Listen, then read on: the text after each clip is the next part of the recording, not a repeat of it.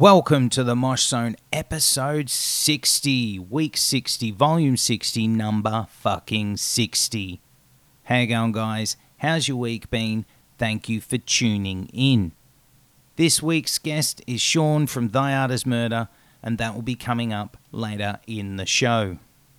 So, normally we start things off with a bit of questions and feedback to kick off the show, and this week, surprisingly, there has been no questions and feedback. So that leads me to this part of the show where I need to remind you guys and need to ask you guys. We really would appreciate and love to make this show not only about us but about you. So to do that, write into us, send us an email, send us a message on social media, get in touch and let's grow this show more into a community. So that means if you've got some feedback about shows or about guests or about content, get in touch. If you've got questions you want answered on air, get in touch. Whatever you want to do, you can get in touch through the email address, which is themoshzone at gmail.com. You can get in touch through the social medias. You can find us on Facebook, Instagram, and Twitter. All of those are at the Mosh Zone. Or you can get in touch through the website, which is www.themoshzone.com. The other thing we need to mention at the start of the show is ratings, reviews, and recommendations. They're invaluable to helping the show grow. Now, we don't get paid for ratings and reviews and recommendations, but what it does is it works together to get our show out to more listeners. So, if you've got a few moments today or this week, not only spread the word with your friends and family about the show, but get on your service that might be iTunes, it might be Spotify, it might be SoundCloud, wherever it is. Subscribe to it, leave us a rating, one to five, whatever it is, and then leave us a review. Tell us how good we are, tell us how much we suck, whatever it is, write us a review. Now, recommendations, they're done through Facebook. If you go on our Facebook page, you will see a spot there that says, Would you recommend this page? Simply, if you've got a moment this week, write a recommendation and give us a rating out of five as well. All of this, guys, is invaluable to helping us grow and become a bigger and better podcast. So, enough of my rambling and my jibber jabber. Let's get on to the part of the show that you're all tuned in for. This week, I got to sit down and have a great chat with Sean from Thy Art is Murder. It was a great opportunity to delve in and get to know more about the man himself and the band's career over the years. Really, really appreciate it, Sean. Thank you for taking time out for me and the Mosh Zone. Much love, much respect, much appreciated. That chat with Sean is coming up now. Do you remember what age or how you kind of discovered music as a thing? Not necessarily heavy music, but kind of just music in general. Yeah, yeah, yeah. I, um, yeah, like um, my whole family is kind of musical. My dad's a he's a bass player and all that, so it goes back way to my like uh, I don't know, I was around ten probably. Hmm. So chase it back. But um, are we on now, or is this? Yeah, I'll, I'll, I'm recording the audio. I can't I can't see you. Yeah, yeah. Sorry, I wasn't sure if you were just giving the heads up. Of, but um, Hang on. Yeah. We'll start again then. we'll start Um, again. Yeah, I can't. Sorry. for my reason, I can't see you. Can you see me? Um, uh, you came up at the very start. Oh, there you are. Away. Yeah, there we are. Um, no, that's all good. Um, all right, let's let's start let's start fresh. Um, Yep. So, do you remember like an artist or a band that piqued your ears into music existing? Like, was it like an Aerosmith? Was it like an Alice Cooper? Was there a band that first brought you to music? Um, probably goes back to I got uh, two older brothers, and they both uh, they both played. My brother Luke is a drummer, and my brother Reese was a guitarist. So they they kind of started getting into more guitar driven music and heavier music when I was quite young. I would have been in in primary school, but like just Metallica and and uh, and stuff like that, and went on to get into the more um, nu metal stuff eventually. Like my oldest brother Reese, he, he was into like ACDC and Jimi Hendrix and stuff. We like yeah, stuff with like uh, like guitar music. But my other brother Luke kind of introduced me to more nu metal stuff like Korn and Limp Bizkit and um, eventually like yeah Slipknot. And I guess that's kind of where I started listening to kind of more extreme music. Well, at the time it was it seemed pretty extreme. Like Slipknot was quite heavy for Yeah. a for a twelve year old or whatever. But um, yeah, I mean the first band that I kind of got obsessed with though was Incubus. Ooh, okay. So um, I started playing probably around 10, playing the bass, and then um, got a few bands at school going and bands with some other mates. And yeah, eventually just ended up pretty much learning every Incubus song there was. Was that around science or was that around uh, Make Yourself? Um, Make Yourself was the first album that I um, that I got, Mhm. I think, and um, probably that that tour was one of the first. I think it was the first concert I went to, and that was just before they released Morning View, I guess. Mm, yeah, yeah. And then I then I backtracked to Science and um, what's the other one? Fungus Oh, Amongus. yeah. And yeah, so I really liked uh, I really liked Incubus. I still do, but um, and then it kind of went on to heavier stuff from there. So music was obviously quite a big thing in the household, you know, with your brothers listening to music. Were was you mentioned drumming going on in the household? Why did you initially decide to pick up bass of all instruments? Why the bass? Because you know some people say it is the lazy version of a guitar. So Yeah, I think it's because it was the only one really left. Because mum and dad weren't going to have two drummers because they'll never get any peace and quiet. And yeah, my other brother, he played the guitar, so it made sense that I'd maybe pick up the bass and then we can start like a, a Hanson type situation. and also, my dad's a bass player, so he he kind of showed me some things, and there was always a I had my dad's bass. They didn't have to run out and buy me a new a new guitar or anything anytime soon. So, um, and I love the bass. It was like slap bass. And Mm. Just yeah. So, so with with learning, was was your dad a key part of kind of showing you the ropes, or as soon as you picked it up, did you take lessons? What was your learning process at a young age?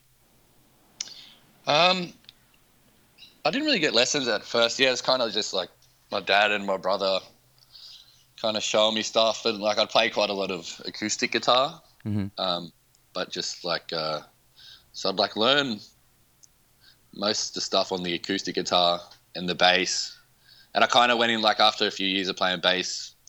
Um, started a band where I just wanted to try and play guitar because I've been playing quite a bit of guitar and um, yeah, I don't know. I kind of like I did get some lessons, but that wasn't until a little bit later when I was uh, in high school because I was trying to go to this um, like performing arts school in the city, Mm-hmm. And I had to like learn a couple of pieces to get in. So then I started going to lessons with um, this sick bass player from the area in Sydney, Mark Costa, and he he'd like play on like the Australian Idol show in the band and stuff. He was like this crazy session dude. He's still playing. He's cool, but that's kind of when I, I started getting more into like the like the flashy stuff, Mhm. like some, some Jaco and um, kind of like yeah, some fusion jazz stuff and some um, some of the more virtuoso type stuff. But I soon realised that it kind of wasn't wasn't for me.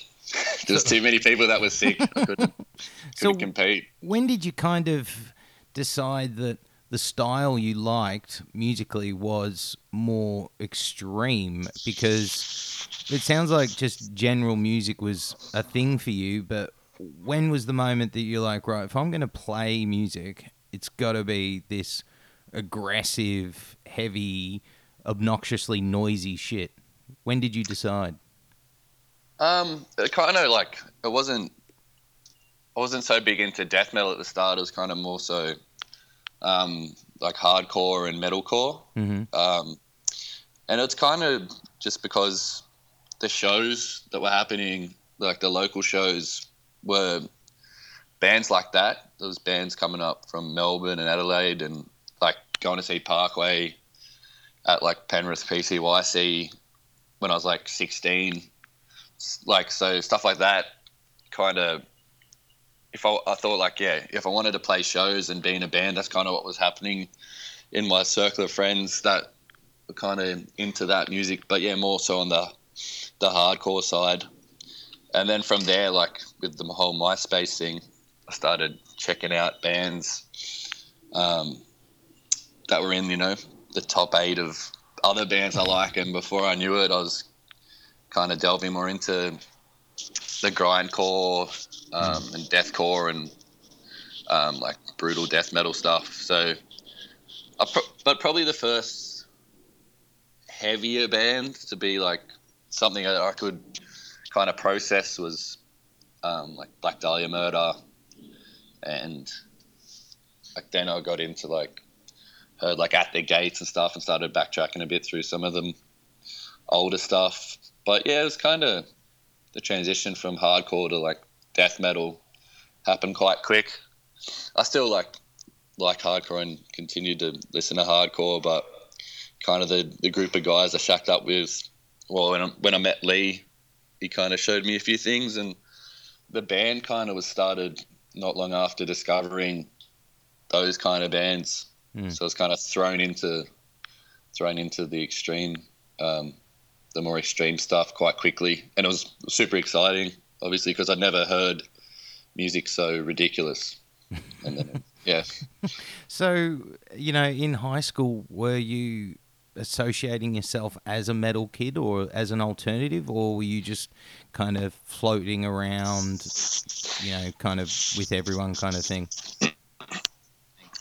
Um, I mean, as far as like the friends I had, I like there was so I went to a school where we played like um, it was like a performing arts school, and I was playing in bands at school, but it was more so yeah like funk, Mm. jazz stuff, and some some rock. But I was playing outside of school on the, like through the week, going like my mum's driving me out to jam twice a week to jam with Thy Art. So it was it's kind of a weird, um, weird balance of yeah extreme metal and at school playing like Funk. kind of the more traditional or like you know bass music or like stuff that was a bit more um, yeah classic in Mm. terms of yeah the the songs like I don't know I was playing with some really good players too like a couple of the guys I still stay in touch with they're like some of the top players in the country on the trumpet and um, just crazy drummers and stuff so I was a bit underqualified because I'm not much of a theory guy. So I was like, I couldn't read, but I was just jamming. But all the other guys were were really proficient for their age. But I I found it more fun doing the the metal stuff, and it, it was still kind of challenging technically. So it was kind of like, um, yeah, it was more exciting. I guess I I lent towards that, and also we could play our own music playing in a band like art, whereas doing the other stuff, you you just playing others. other people's music and old standards and stuff, which was cool. But yeah, it was more exciting doing the metal stuff. And it, it sounds like clearly from a young age you wanted to do music as a career because you were saying you went to the performing arts school. Um, so obviously, was it encouraged for you to go down the path of having music as a career, or was there ever growing up when you thought, well, maybe I should get a nine to five job in case, or you know, or was it always music's going to be what I do? Um, I was pretty lucky in the sense that, like, dad being a muso and mum loving music, they they always supported my like pursuit of making music a full time thing for me. But I, I mean, there was a there's a period like I did have to go and get a job, like leaving high school, just a shitty warehouse job. But I, I didn't go and study or anything. I knew that like working in a, a warehouse wasn't something I wanted to do. So it was kind of nice because made me realize that I don't want to get stuck in a shitty job like that. So probably pushed me a little more to make things happen with the band. And it was kind of easy. Like as you get older, it's probably harder to focus your energy and get something started. Um, but at the time, it was just my only option. It seemed. So. Yeah, so you're kind of thrown in the deep end in a way. It was, you know, sink or swim. Yeah, and luckily, the um, like pretty much straight after high school, and even like even in high school, I remember like we, we went away to play shows, and that was like the week of my HSC, Fuck. and I I was only seventeen, and it was we went up the um, Queensland with the Bride, who became like Hellions. Yeah, yeah and CJ's old band, Evolver. Mm-hmm. And like looking back, I'm thinking, mum, yeah, mum and dad are like legends for letting me go because I don't think many parents, like the week of the HSC exams, would let their 17 year old jump in a van with all these other young dudes and take off for the weekend and, you know, do God knows what. so I really, yeah, props to them for for doing that because other like if if they weren't as supportive, then you know if there was pressure to be like, what are you going to do? Are you going to go and study or think about getting a real career going? You know, I might not have um, might might not have pursued it as as hard as I did. Yeah, it's those little. It's the hindsight of looking back. It's those little pivotal moments of support um, that probably weren't recognised at the time that have helped spur you on into the position you are today because I mean, who knows where you'd be if you didn't get that opportunity to get away that weekend. Yeah, exactly. And even still like when um you know, I'll not so much recently, but over the years when you're like, oh, you're not making money and stuff, and I'm like, fuck, I'll give it another, give it another year or something and see see what happens. And my parents were always like, well, you're gonna know when enough's enough, and mm. they're still like that, you know. So it's good because yeah. I know not all not all kids or teenagers or whoever have that support. Their parents think it's kind of silly to to chase the dream like that. Yeah, it's the core foundation that is um, amazing that you had. Um, now you mentioned in there kind of the start of thy art, and you know you guys formed around 2006, and you kick things off with the three track demo. Was that demo at first just so that you could get some shows? It was kind of that thing of like, if you want shows, you have to say, this is what we sound like, kind of thing? Yeah, pretty much. We just needed something on um, on MySpace. So we went and did a couple of songs. And then we started playing shows, and like people really, they knew the songs and stuff. And it's like, oh, we're like one of the slowly becoming one of the bands that we went to go and see, you know, or and it, especially locally in Sydney, it really took off. And before we knew it, we were kind of running around the country. But yeah, those two, those two, I would have been 16 when we did them, and it was it was just cool to have your own your own songs mm. out there and people being into it. And then the show started getting really good, you know. So well, that that that first EP, Infinite Death, kind of seemed like it really propelled you straight out there. You, you know, you guys were kind of instantly on the grind, hard working band. Um, you were getting attention that you needed to build a fan base. Um, was it a really exciting time for the band, or was it really um, an uncertain time for the band? Did you feel like things were out of nowhere rolling in the right direction, or is it still uncertainty? Um, no, no, we were, we were all pumped because we started getting like once it was out, we were getting a bunch of attention online from overseas and stuff, and then would start to see have like videos in like the the top ten breakdown videos on YouTube of like with bands that we idolized, you know. So it was um, we didn't realize till later that it was a bit of like a like a bit of a cult classic in the underground deathcore world, but you could tell that it was that things were happening in Australia because we were touring, like, Mm. and um, we started like touring with bands we listened to and and stuff, and it was, I don't know, it just kind of it kind of took off, and then there was all this hype. Um, so we didn't really know what to do. We we just played, and then we we had no money to do an album, so we had to record the adversary ourselves. And then it still kept kind of con- continuing to grow. But uh, yeah, I don't, I don't know. When you're that age, you don't really question it. I Mm. guess you're just super pumped to be doing it. And I had like no responsibilities and all the time in the world to kind of put my energy into it, and everyone did.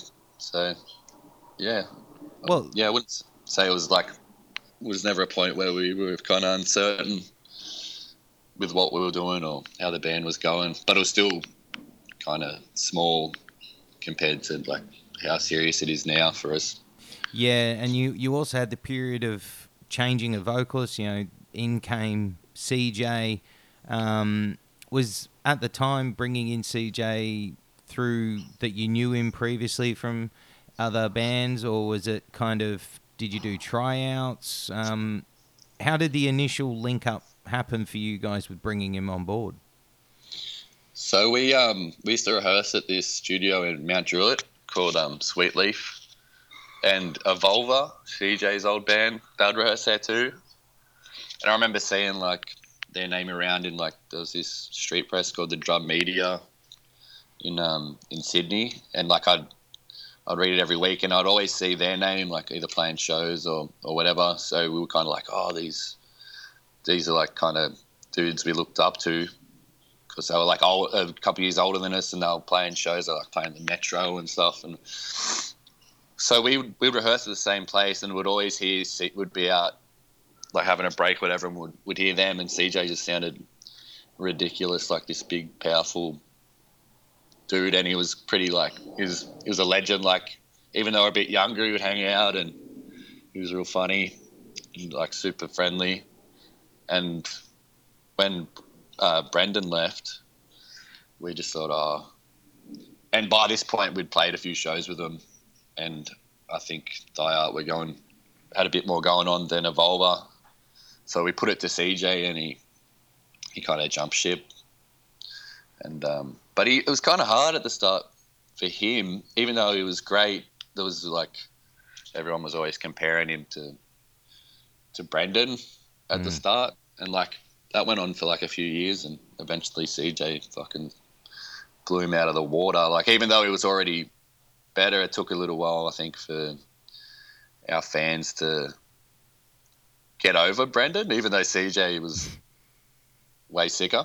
It's just because I think Brendan had this, like, with all the the lyrics, and it was like pretty ridiculous. So he had like a bit of a weird following on the online Yeah, from all like the the scene kids because they loved all the like stupid like a chainsaw shit, which was like it was fun at that time, but It, it, wa- it was a bit weird that there was that thing because it's almost that cult following of people that don't want change or they want things to stay the way they were.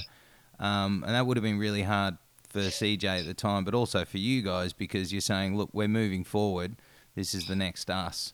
Um, and also, I know that, you know, you guys have stopped playing songs off that EP, but I guess it's still hard because you probably are you getting sick of people saying, "Can you play Whore to a Chainsaw? You know, can you play this one, play that one?" I mean, is there ever a point that you guys are like, "Look where we are now, where you know this many albums deep, we don't need to go back and play that 2008 stuff anymore." Well, for a while, yeah, it was like a because um, Andy wasn't in the band when we did that stuff, and I think like he came in and he's like. He was keen at the start, but after a while, he's like, "We got to stop fucking playing these songs," and like, he just didn't like them, which is which is fair enough. But I was like, it took a little what my thing was I wanted to play some of them at the um, kind of the start of us touring internationally because if there was any fans that listened to us from back then and they hadn't had a chance to see us because we hadn't toured overseas yet, I just wanted to make sure that um, people got to see, you know, maybe like their favorite songs of ours. At least give them a few chances Mm. to see the songs played live, and after that we clipped them because it's like if they hadn't seen us already, then they missed the boat. We're not playing them anymore. And then the songs were better anyway. We had better songs to play, so Yeah, I mean, do, do you still get the people hounding you though? yeah, you hear every now and then someone yell out oh, "Auto Chainsaw," and we just like ignore them, or CJ just tells them to shut up. it is like you said. Like I, I- mean, I've seen you guys. You'd probably be racking up into the, the double figures, and like you said, like if you've seen you guys couple of years ago, you would have seen it every time you played. Like it was, you know, near the end of the set. So if you haven't had a chance, then that's all right. But the songs Bad now, luck, yeah. the songs now have progressed to a point where you don't need to hear the old one. There's plenty of slamming shit on the new stuff. So just listen to that. Yeah, and stylistically, it's not really the same. And also, um, the lyric, like the The, the content. is a bit, you know, it's not really what we're about. Like we, I never was, but it was like the the old singer did it. It was like a shock value thing, and like it kind of helped the band get to where it is, I guess, or initially. So I was like, I just ran with it, but now, like, as I got older, like it was obviously like too ridiculous to be serious, but there's still Mm. people that like we had to have a sit down in Leipzig, Germany one night because they didn't want us to play because of all this stuff, all the old material, like what what we were singing about, and we kind of they wanted to have a sit down. It was like super PC venue, and we just like I was just kind of saying, like, you've never like heard a Cannibal Corpse or anything, like. Mm. What do you What do you want me to do now? Anyway, like it's already been done, and like they, and but you can't go back in time and fucking change it, obviously. Yeah, but, But, we think- just don't play them anymore. No, and I think that it's the right thing to do in this day and age, but also it's it's not a bad thing to say that look, that was the time of that time. I mean, bands were doing that then. I mean, there's still bands that do it now. You know, the slamming death metal bands that do it all the time. Um, it it was around. There's Cannibal Corpse that do it. Every all the bands were doing it then. So. Um, but not doing it now shows the maturity of the band and where they are, where you are now. It's it's simple. Yeah, and also now we're thinking about like some real life Mm. stuff and stuff that's relevant to people this day and age, and like I think it's way more um, relatable, and you can actually be passionate about the message rather than trying to shock everyone with ridiculous stuff. You know. Yeah. um, so you got you mentioned just before there, you know, you had the adversary um, album come out, and that was around the time you started to get overseas a bit. Um, the hard working ethic was still going on. Still, in a way, you were still champions of the underground. In a way, um, then everything seemed to start taking a twist for the bigger and better around the time of hate. Um, you guys even went to America to record it, all of that. What was it like for you guys going into that album? Was there a lot of um, anticipation and expectation that this could really send you guys to the next level? Um, I, I guess we hope hope so. We we just knew that to take it to the next level, we would just have to do what we saw other bands do. Like, for example, like Parkway go and record with Adam D for like Killing with a Smile. We'd seen stuff like that. We're like, all right, we got to go and record with someone in the states, I guess. Um, and then we found Will Putney Mhm. um, it was actually suggested to us by our old um, manager, Michael Crafter. Um, Crafter. And yeah, Crafter. And he um, he actually did. Good. He was he got us our first European tour and booked us in with Will. So like the short window that he did manage us, he actually like made some key moves for us. Well done, Um, Crafty. Yeah, yeah. So shout out to Mickey C.